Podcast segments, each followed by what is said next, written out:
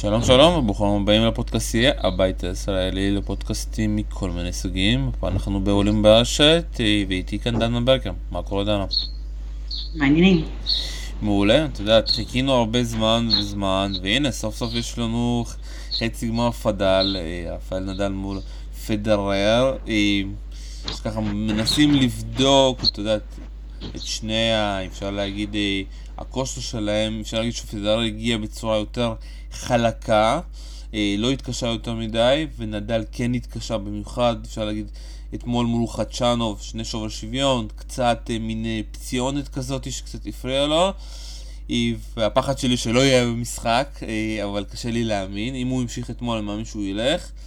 והשאלה הראשונה, האם את מתרגשת מהמפגש הזה? השאלה איך אתה מגדיר מתרגשת?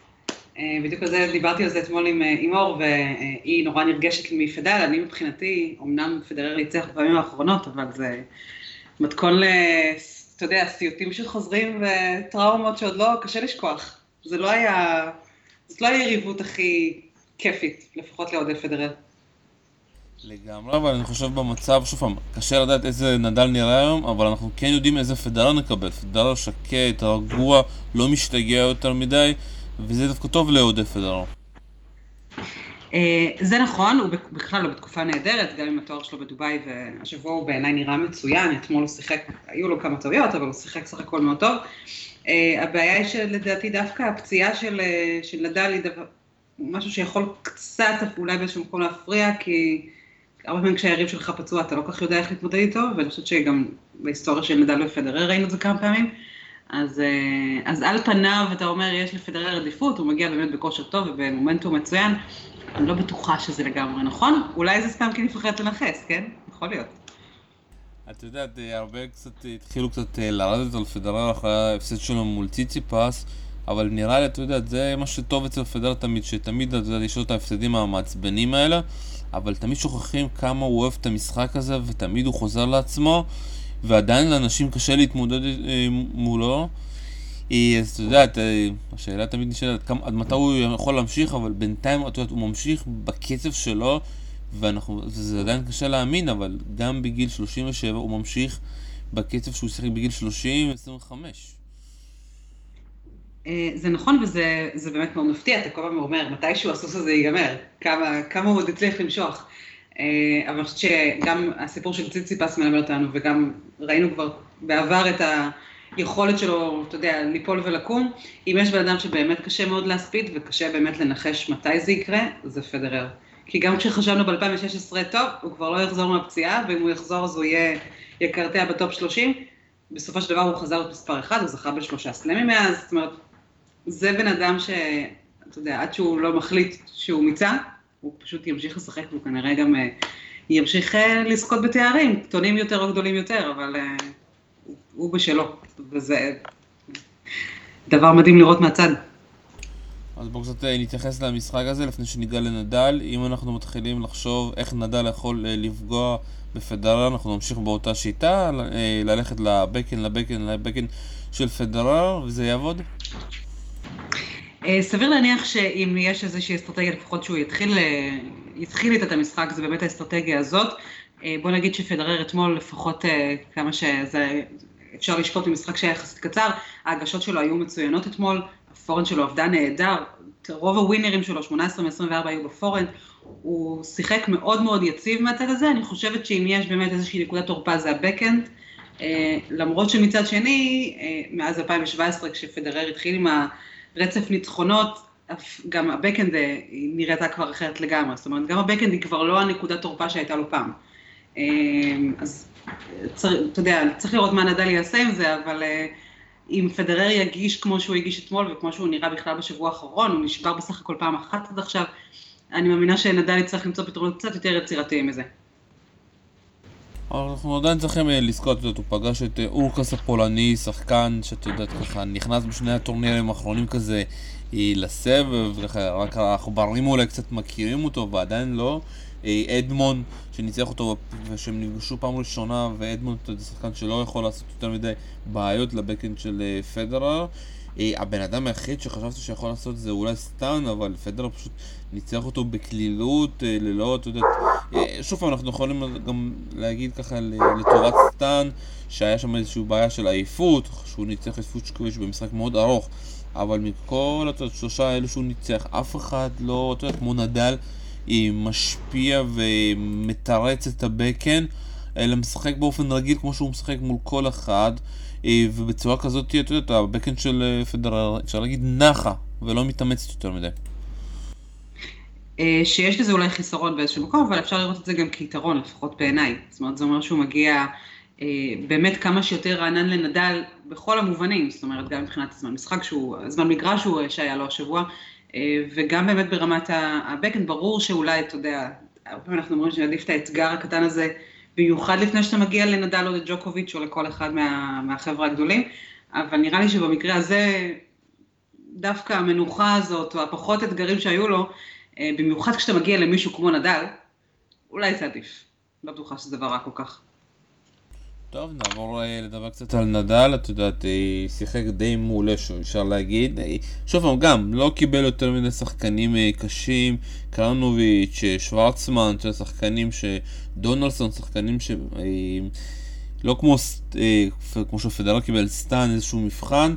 אתמול המבחן מול קצ'אנוב אפשר להגיד שזה הפך להיות מבחן אחרי הפציעה, את יודעת, לפני הפציעה אני לא חושב שמישהו אמר שהיה כאן איזשהו אה, מבחן, אבל אחרי המבחן היה מעניין האם נדל לפרוש אם הוא יפסיד את הסט השלישי, אה, ראינו שם אותו כמה פעמים, הוא הולך מאוד קשה וכל דרופשופ של חצ'אנוב הוא הגיע ממש בכבדות, אבל נדל החליט שהוא ממשיך ומנצח בכלל ועולה. ולא שמעתי בינתיים שום דבר לגבי הפרישה, לגבי אה, מהות הפציעה. אה, איך את מצליחה לפענח את נדל שראינו אתמול? אה, תראה, בתחילת המשחק זה דווקא לא היה נראה כל כך טוב, אני מזכירה לך שקצ'אנוב שבר אותו בגיים הראשון, וזה סך הכל היה נראה כמו, אתה יודע, איזושהי מערכה שהולכת להיות לכיוונו של קצ'אנוב. בסופו של דבר נדל זה נדל, והוא תמיד חוזר, וראינו ממנו אתמול משחק מאוד יציב, לפני הפציעה לפחות, מאוד יציב, מאוד, גם קצת אגרסיבי, כמובן ההגנה הנהדרת של נדל, זאת אומרת, הוא, הוא באמת שיפר המון המון אלמנטים במשחק שלו, ויש לו משחק הרבה יותר מגוון אפילו, הייתי אומרת, מה... uh, קו המשחק הגנה שהיה לו עד היום. Uh, אבל הפציעה, הפציעה היא אישו שאנחנו צריכים לראות באמת מה יקרה איתה, אני גם קצת חוששת וכל הזמן בודקת אם יש איזה עדכונים, אם הוא מתכנן לפרוש או לא, אני מניחה שאם כן זה יקרה מתישהו בשעות הקרובות, uh, אבל סך הכל אתמול הוא נראה שחקן מאוד יציב, אני חושבת שכמו שאמרתי מקודם, אה, יש גם איזשהו אתגר בלשחק מול בן אדם פצוע, ואני חושבת שאולי גם לקצ'אנוב זה משהו שקצת השפיע. זאת אומרת, כשאתה רואה שהיריב שלך פצוע ויותר בכבדות, אתה לא לגמרי יודע איך לשחק עם זה ואיך להתמודד עם זה, במיוחד שאתה שחקן יחסית חסר ניסיון כמו קצ'אנוב מול נדל, שהוא, אתה יודע, איזשהו, איזשהו דבר אחר לחלוטין. לי זה נראה, אתה יודע, היה להם משחק מעולה גם ב-US Open, ונראה שחדשנוב מאוד אוהב לשחק מול אה, נדל, אבל בסופו של דבר, בקטע המנטלי, הוא לא מצליח לעמוד מולו. פה שני שוברי שוויונים שראינו שמתי שנדל מחליט שהוא מעלה את הרמה, חדשנוב מתאדה אפשר להגיד, וגם אפשר להגיד שב-US Open גם היו שם הרבה נקודות של חדשנוב שהוא יכל לקחת, וגם הוא התאדה שמה. אה, את רוצה להגיד לי שזה מין מצ'אפ אה, כזה שנדל תמיד כזה ינצח? כמו מזכיר לי בהתחלה שהיה המצ'אפ שהיה בינו לבין סטן, אם אני לא זוכר זה היה בהתחלה 13-0. אני, תראה, אני חושבת שיש לזה המון אה, השפעה ברמה המנטלית. קודם כל, עד היום כל שוברי השוויון הלכו לנדל. אני חושבת שזה, אתה יודע, זה יכול להיות איזשהו לחץ של, באופן כללי בשוברי שוויון, אבל אני חושבת שיש כאן באמת איזשהו יתרון לניסיון של נדל מצד אחד, וגם איזשהו אה, אה, באמת איזשהו לחץ של אתה מגיע למצב הזה עם נדל ואתה נורא רוצה ואתה נורא קרוב לזה ואתה לא מצליח לעשות את האקסטרה צעד הזה, אה, אז כן, יש פה איזשהו מצ'אפ בעייתי, זה גם מצ'אפ שיכול להמשיך להיות בעייתי, זאת אומרת, זה לא אומר שזה לא ייפתר לעולם, וראינו שחקנים כמו סטן בעצמו, שהיה להם את המצ'אפ הזה והם הצליחו אה, להתגבר על זה. אבל אני חושבת שיש פה הרבה מאוד לחץ, גם קצת החוסר ניסיון, אה, וגם אין מה לעשות, כשאתה משחק מול שחקן גדול, כמו שזה קורה להמון אנשים מול נדל ופדרר וג'וקוביץ' בזמנו גם מול מארי, שאתה מגיע לשחקן כזה ואתה, גם כשאתה מרגיש שאתה קרוב ואתה יכול, אתה לא מצליח לעשות את הצעד הנוסף הזה, כי, כי זה באמת המון המון לחץ שמוטל עליך. אני רואה הרבה כישרון אצל, אה, באמת, אצל חדשנוב, אבל אני מתקשה לראות איפה, את יודעת, העניין הזה, אה, הקיריוסי הזה, אתה יודע, אתה לא לפחד, לעשות את המכות המסובכות האלה וללכת איתם. כי ראינו, אתה יודע, אני דווקא משווה את קיריוס, כי קיריוס דווקא מול הגדולים, הוא משחק בטופ, מול הקטנים הוא עושה במכנסיים, ושאנחנו מנסים להבין למה קיריוס בטופ, מול הטופ, כן מצליח לתת את הטניס הכי טוב שלו, כי הוא אוהב את האתגר הזה, הוא לא מפחד מול הגדולים, ויכול להיות שעדיין חצ'אנוב, יש לו את הרתיעה הזאת מנדאל.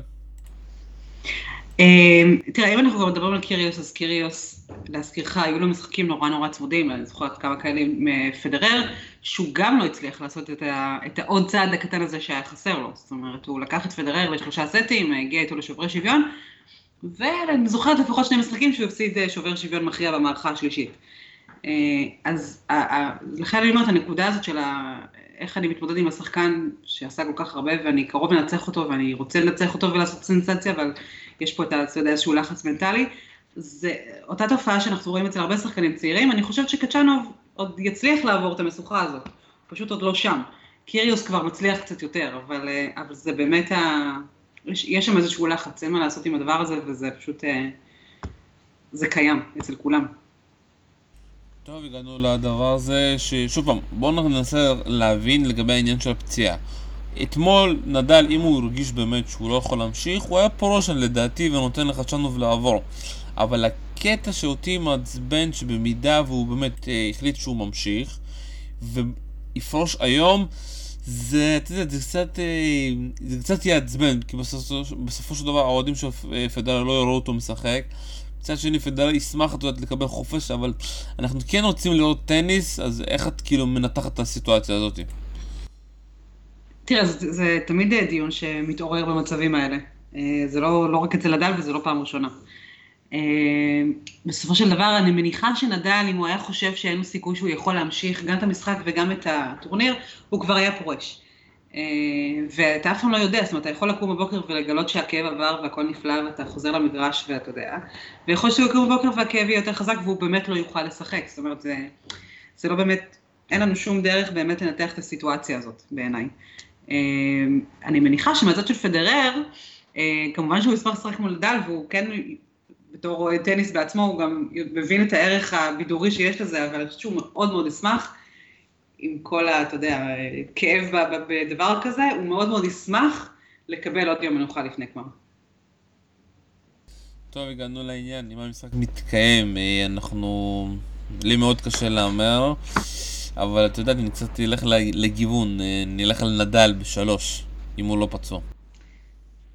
אה, טוב, אוהדי פדרר ירצחו אותי, אבל דווקא אני חושבת שאם יהיה פה פדל, אני נוטה להמר על פדרר. זה יהיה שלוש מערכות, זה יהיה קשה, זה יהיה מייגע, אבל אני מאמינה שזה פדרר.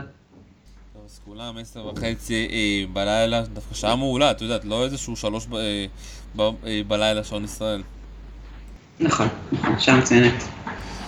ואנחנו עכשיו אה, קצת עם גם המפגש השני, את יודעת, אה, טים מול ראוניץ', שאת יודעת, בהתחלה שניסינו ככה לנתח את ההגרלה הזאת, אני דווקא הימרתי על קיריוס, אבל קיריוס כמו תמיד יודע אה, לקחת את הפולקו ולהפסיד לכל שבר, וכל שבר הפתיע, ניצח את נובק, ואז כל החצי, כל הרבע הזה התפרק, ובסוף הגענו למונפיס וטים, שטים לא בעונה טובה אפשר להגיד, מגיע לכאן דווקא בטורניר הזה שהוא מנצח את קרלוביץ', מנצח את סימון, אה, וראוניץ' גם אה, לא עושה פה יותר מדי הרבה דברים, מנצח את אה, קימונוביץ' הסרבי, מנצח את סטראף, את יודעת, שני השחקנים שהגיעו, אפשר להגיד אולי בגרלות הכי קלות, בגלל ההתפרקות, של... החוסר ההגעה של נובק לכאן. אה, וזה מאוד קשה, את יודעת, לנתח ולהגיד מי הולך לנצח כאן, כי שניהם זה מין אין דינו כזה. אני מסכימה איתך לגמרי, אני לפני שהתחלנו את הפודקאסט ניסיתי לנחש מה, לאן המשחק הזה יכול ללכת, ואני מודה שאין לי מושג. אה, אני כן חושבת שטים אולי טיפה יותר רענן ואתה יודע, מגיע עם קצת יותר מנוחה, מה שיכול לתת לו איזשהו יתרון מסוים. אה, מצד שני, ראוניץ' זה ראוניץ' והדואט שלהם, זאת אומרת, ראוניץ' ניצח אותו פעמיים בעבר, בשנתיים האחרונות, אה, אז נורא נורא קשה לנבא מה יקרה בדבר הזה, זה משחק שהוא פתוח לחלוטין והוא יכול להיות משחק מצוין, הוא גם יכול להיות משחק גרוע ומשעמם באותה מידה, זאת אומרת, אין לנו מושג למה אנחנו מצפים מהם בלילה. את יודעת, אחרי המשחק המדהים של אה, נדל מול טים ביוס אופן, כן הרגשת שינוי של טים? כן הרגשת שכן, זה השחקן שיכול לקחת רון גרוס? כי בסופו של דבר זה המשטח הכי אהוב עליו. את כן מאמינה שיש לו את הדבר הנוסף הזה? והנה פתאום אנחנו רואים גם עוד הצלחה במגרשים הקשים, או שאת אומרת, אה, למרות שהוא כמה שהוא טוב, עדיין חסר לו משהו. תראה, אני חושבת שהוא באמת שחקן טוב, אני חושבת שמה שחסר לו בעיקר זה יציבות, אני לא התרשמתי ממנו כסמל היציבות בשנים האחרונות, זאת אומרת, הוא יכול לתת לך טורניר נהדר, ואז להיות, לתת לך טורניר אחד מזעזע, ואנחנו רואים את זה גם מתחילת השנה, זאת אומרת, ההגעה שלו פה לחצי גמר, לצורך העניין, היא הפתעה מאוד גדולה מבחינתי, כי הוא לא עשה יותר מדי. אה, אני כן חושבת, אה, אה, שכמו שאתה אומר, החמר זה המשטח החזק שלו, אני מאמינה שבעונת החמר הקרובה אנחנו נראה אותו אולי עושה קצת יותר. יכול להיות שזה באמת העניין של המשטח, כי אני לא, לא התרשמתי ממנו בינתיים בשלושה חודשים הראשונים של 2019. לא, משהו שם עדיין לא, לא לגמרי, לא יודעת, לא, לא, חסר לו, לא שלם. עוד שחקנים מפתיעים שלא נמצאים כאן זה אלכסנדר זוורוב. שעוד פעם מצליח ככה להתפדות ככה. אה, מה את חושבת עליו? אנחנו נראה את יודעת, הדבר הזה באמת אה, מגיע מתישהו לפוטנציאל שלו או לא? זוורב זו שאלה מצוינת, כי אני כבר הייתי בטוחה ש-2019 זאת השנה של זוורב. הוא כבר אה, באמת סיים את 2018 בצורה מאוד מאוד חזקה, הוא גם הגיע למקום השלישי, זאת אומרת, הוא באמת נתן את הרושם של הבנתי את הקטע ואני עכשיו פורץ, וזה נורא מאכזב לראות שזה לא קורה. אני לא מאמינה שאנחנו לא נראה את זה. אני מאמינה שהוא כנראה, אתה יודע, צריך אה, לפתור עם עצמו כל מיני עניינים, אבל בעיניי אנחנו עוד רחוקים מלראות את, הפוט... את מימוש הפוטנציאל שלו, זה עוד משהו ש... שאנחנו נראה אותו. סלאם בטוח יהיה, אני לא יודעת אם זה יקרה השנה או שנה הבאה, אבל אנחנו נראה ממנו סלאם ואנחנו נראה ממנו עוד דברים, זאת אומרת, הוא ממש לא אמר את המילה האחרונה שלו. אני אגיד לך משהו, אני חשבתי שהוא הביא את לנדל זה באמת ישפר אותו, בעיקר מבחינה מנטלית, כי טכנית יש לו הכל, אבל לפעמים הוא מפסיד לשחקנים פשוט בראש, גם ראוניץ' באוסטריה אופן, אה, אפשר להגיד גם מול קיריוס באוקופולקה, אתה יודע, אה, קיריוס עשה שם יותר מיני דברים כאלה מוזרים, והוא פשוט אכל אותם, וכאן הוא מפסיד לסטראב בדרבי גרמני, שהוא בכלל מתפרק בסט השני. לא יודע, אה, משהו, מישהו צריך לעבוד שם, את יודעת, עם פסיכולוג ספורט מאוד אה, טוב כנראה, כנראה שלנדל לא מצליח אה, להשפיע עליו כמו שהוא השפיע על מארי, וזה מאוד חבל. תראה, קודם כל עוד מוקדם לשפוט את זה, זאת אומרת, החיבור ביניהם הוא עוד יחסית אה, די טרי. אני חושבת שעוד צריך להתרגש מהפסדים כאלה הזויים. זאת אומרת, אם היינו מתרגשים מהפסדים הזויים, אז מה היינו אומרים על זה שג'וקוביץ' הפסיד עכשיו לכל שרגר? או מההפסד של פדרר לציציפס, למרות שציציפס הוא באמת אה, שחקן עם המון פוטנציאל. זאת אומרת, הפסדים הזויים יש, אני אומרת בואו לא ניתן לזה להנחות אותנו, גם תקופה יכולה להיות קצת פחות טובה, ראינו את זה גם קורה לפדרר ולנדל, ואני מאמינה שעוד קצת עבודה, אני לא יודעת אם זה לנדל או שהפתרון יגיע ממקום אחר, אבל זה, זה יגיע וזה לא יגיע עוד הרבה זמן. טוב, אז אה, הגמר שלי זה נדל אה, טים כאן, מה הגמר שלך? פדרר טים. מעניין. אה, ככה אנחנו מסיימים את החלק אה, הגברים שלנו, אז רוצה קצת אה, לדבר גם על נשים? יאללה, בוא, בוא נראה מהמעט שיצא לנו לראות בשבוע האחרון. אז שוב פעם, יש פה גמר מדהים אפשר להגיד, עם שחקנית מאוד צעירה, ביאנקה אנדרסקו, קנדית, שככה גדלה בכל המערכת הקנדית שעודד יעקב מנהל שם. טניס קנדה מול אנג'לי קרבר, שהצליח ככה לעבור הרבה מפגשים קשים. ואני רוצה להגיד לך משהו שאחרי שראיתי כמה משחקים של הקנדית הצעירה, היא נראית פשוט מדהים. יש לה את כל המכות, בקן, פורן, והדבר הכי חשוב, חוצפה, והיא כל שנה, כל שנייה משנה קצבים, קצת לובים, קצת סלייסים. אה, אני לא זוכר שחקנית כזאת צעירה שמשחקת ב... משנה כל שנייה, אתה יודע, את הקצב, אני מכיר במיוחד את הטניס הנשי, אתה יודע, עם אותו קצב של בום, בום, בום, בום, בום, בום, אה, וזה קצת, ואנחנו כן רואים את זה בטניס הגברי, ופתאום לראות שחקנית כזאת חדשה נכנסת, אה, ובגלל זה בסוף, אתה יודע, אנחנו אוהבים את הטניס הנשים, שיש לו הרבה הפתעות והרבה שחקניות שנכנסות מלמטה, דבר שמאוד קשה לראות בטניס הגברי. נכון, אנחנו מציגים את זה כיתרון, רוב האנשים מציגים את זה משום מה כחיסרון, אתה יודע, כחוסר יציבות, בעיניי זה לא חוסר יציבות, של הסבב בעיניי זה באמת, אה, יש פה המון שחקניות מאוד טובות, אנחנו רואים המון צעירות שפורצות, אגב אינדיאן ווילס איכשהו הפך להיות טורניר כזה שבו הרבה שחקניות צעירות אה, מתגלות, ראינו את זה עם אוסאקה שנה שעברה, אה, אבל אה, אנדרייסקו, אני מסכימה איתך לגמרי, היא שחקנית שנורא נורא כיף לראות אותה, נורא נורא מגוונת, היכולות שלה על המגרש, ואני חושבת שגם הביטחון שהיא צוברת במשחקים האחרונים, כי היא באמת רשמה פה כמה ניצחונות מאוד גדולים, ניצחה את סביטולינה ברבע הגמר, אני חושבת שהיא היא צוברת מומנטום והיא צוברת ביטחון, ואנחנו רק נראה אותה, זאת אומרת, אני חושבת שזה מאוד ישפיע על המשחק, ואנחנו גם נראה אותה נותנת הרבה יותר. אין ספק שהגמר הולך להיות, בעיניי, אחד מגמרי האנשים היותר טובים שראינו פה בזמן האחרון. והיא פוגשת את קרבר שחוזרת אה, לגמר פריימר ראשון, שזה דבר מפתיע, שהיא הייתה בכל הגמרים, וזה אה, גמר פריימר ראשון שלה, שהיא גם, את יודעת, אנחנו מכירים את קרבר שהיא לפעמים אה, נתקעת, מפסידה כל מיני הפסידים הזויים, אבל כאן היה לה מבחן מאוד קשה מול סבלנקה הבלארוסית, עוברת אותה במשחק מאוד קשה בשלוש מערכות, ואז מול ונוס לוקחת את זה כבר בשתיים, וגם אה, היום אה, בלילה לוקחת אה, מול בנצ'יץ', אחרי שבנצ'יץ' כבר אה, לא הצליחה, את יודעת, אחרי 12 הניצחונות הרצופים שלה, ושקרבר משחק את ההגנה שלה, ואז דרך ההגנה היא מקבלת את הביטחון שלה בהתקפה, זה שחקנית שמאוד קשה לעצור אותה. אני מסכימה, אני מסכימה לגמרי. אה, אני חושבת שגם במקרה הספציפי שלנו, זאת אומרת, אם אני, אתה יודע, שמה אותה מול אה, אנדרסקו, אני חושבת שיש לה משחק שהוא יותר יציב. הבעיה איתה זה שהיא יכולה, זאת אומרת, או שהיא משחקת נהדר או שהיא משחקת זוועת עולם וחושך מוחלט. אה, אני חושבת שלמשחק היום כן תבוא קצת אחרת. אני גם חושבת שהיתרון שלה מול אנדרסקו זה בכל זאת, אה, אתה יודע, שחקנית עם הרבה יותר ניסיון. היא כבר זכתה בסלאמים, אמנם זה הגמר הראשון שלה בפרמייר, אבל בסלאמים היא כבר זכתה, וזה קצת, אה, אתה יודע, קטן עליה. אמ, אז אני חושבת שבכל זאת לקרבר יש פה איזשהו יתרון אה, ברמת הניסיון, וגם ברמת, אני לא אגיד ברמת המשחק, כי יש לאנדרסקו אלמנטים נהדרים, זאת אומרת, משחק מאוד מגוון גם בעיניי, אבל אה, קרבר עדיין פייבוריטית במפגש הזה. לא, קשה לי לראות מצב שאנדרסקו מפתיע גם אותה. שוב פעם, בטניס אנשים כבר הכל יכול להיות, את יודעת, אה, נכון. ה- הקטע כאן, אותי מאוד מעניין איך הולך להיות הקטע המנטלי ש- שהקנדית, איך היא באמת תצליח להתמודד עם השק חו- אה, רגשות, את יודעת, פעם ראשונה גמר, במעמד מאוד כזה מאוד גדול, אה, ולפעמים היא משחקת יותר מדי מהר, ומתחילה להחטיא הרבה כדורים.